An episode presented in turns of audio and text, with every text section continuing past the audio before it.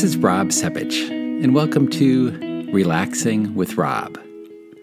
When we're anxious, it's normal to defend ourselves. Maybe physically, to clench our muscles, keep our breath kind of shallow and rapid, and emotionally, to not let much in, because we already have enough to deal with. You know the feeling when even a broken shoelace feels like a big deal. We all have our limits, and they're not infinite. Back in episode 3, Tend and Befriend, I spoke about the fight or flight response and a more useful coping approach. Today, I'd like to share another alternative to fighting or fleeing.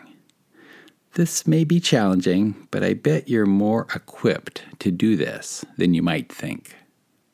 The writings of Rumi, a 13th century Persian poet, are often used in mindfulness contexts. In the Coleman Barks translation of his poem The Guest House, he writes that, quote, This being human is a guest house. Every morning, a new arrival, a joy, a depression, a meanness, some momentary awareness comes as an unexpected visitor. Welcome and entertain them all. The poem goes on to urge us to be grateful for everything, the highs and the lows, and to, quote, meet them at the door laughing and invite them in. I like the Indigo Girls, and I wonder if they were influenced by him when they wrote their song, All That We Let In. They sing of how, quote, you may not see it when it's sticking to your skin, but we're better off for all that we let in. More recently, in 2015, Coldplay's song Kaleidoscope uses the poem, I think, in its entirety. So I guess you could say that after eight centuries, Rumi had a pretty good idea. When I was 18 and lost my dad unexpectedly, I let in an awareness of the impermanence of life. So, as a young adult, I didn't really fall into the stereotype of thinking I was invincible. That's a charge that's often leveled against young people. When he died, I sure didn't welcome it at the door, but I gradually made peace with this awareness of impermanence it strengthened my relationship with my mom, and it gave me an appreciation for life that still influences me. For example, I don't delay expressing gratitude to people, thinking, oh, there's time for that later.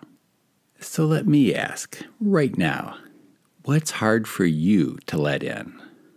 Some fear that creates enough stress that your muscles clench, it's hard to breathe, and you just want to pull the covers back up?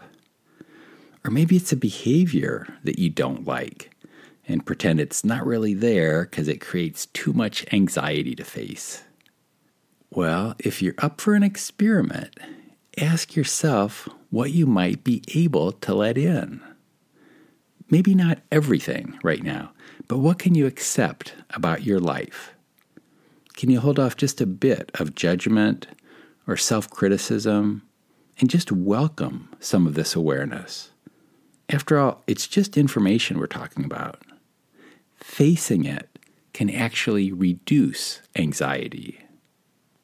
You might remember in episode 24, more control equals less stress, when I talked about mountain pose, being stable and flexible at the same time.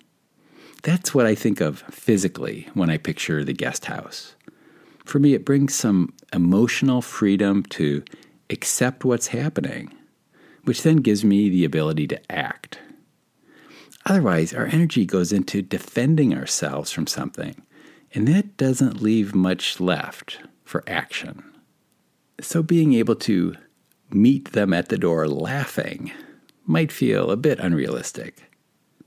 But how about just meeting them at the door in a more relaxed state, with our eyes wide open?